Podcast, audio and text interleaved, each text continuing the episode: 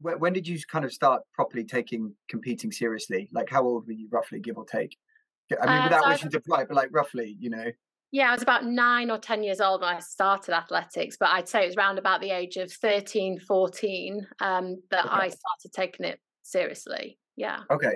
So during your time as a relatively serious to extremely serious athlete, like your body and, and yourself as a woman must have gone through an unbelievable amount of changes. Do, do you feel like at that time that the athletic training mindset and, and school of thought was like supportive to that?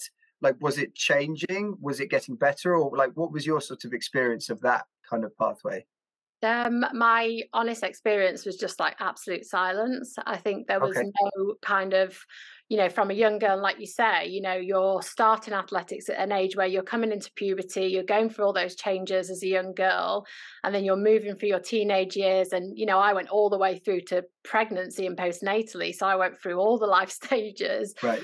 Um, and there was no, no support. Like you, you know, as a young girl, you're kind of told, well, you need to go onto the pill because that manages your your menstrual cycle, and that's what everyone does. And you don't ask any questions because you don't fully understand, and there's no like real support to guide you with actually what happens when you have this influx of hormones and how does your right.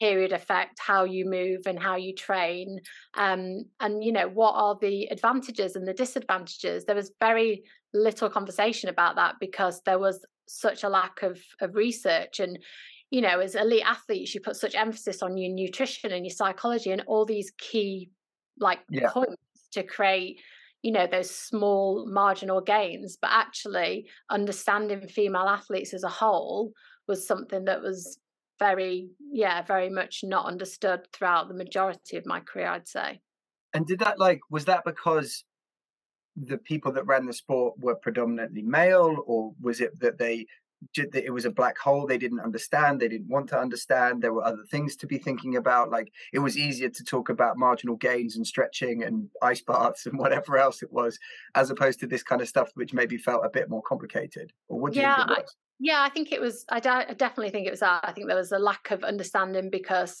wow, this is a complex area. Every female athlete is completely different. And there's also that feeling of, well, this is how we've done it for so many years. You know, look at psychology, for example. You know, years and years ago, it was physical, physical, physical, and this is how we make our best athletes. And then all right. of a sudden, there was like, oh, but we all have these minds and a mindset. And actually, you know 90% i would say of being a successful athlete is you know won and lost with your psychology and your mentality right. um, so i think there was definitely that shift but i think from the female health perspective I think definitely being a male dominated environment, most of the coaches within, um, definitely within track and field, are male.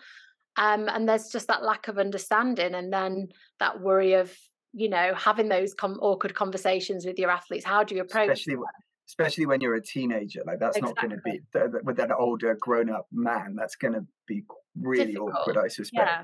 so most coaches would almost just avoid the conversation and um, yeah not approach it and i'd say only the past two three years have we started to hear more elite athletes speaking openly about how they feel that they're menstrual cycle and their hormones have had an impact on their training and um, performances in competition.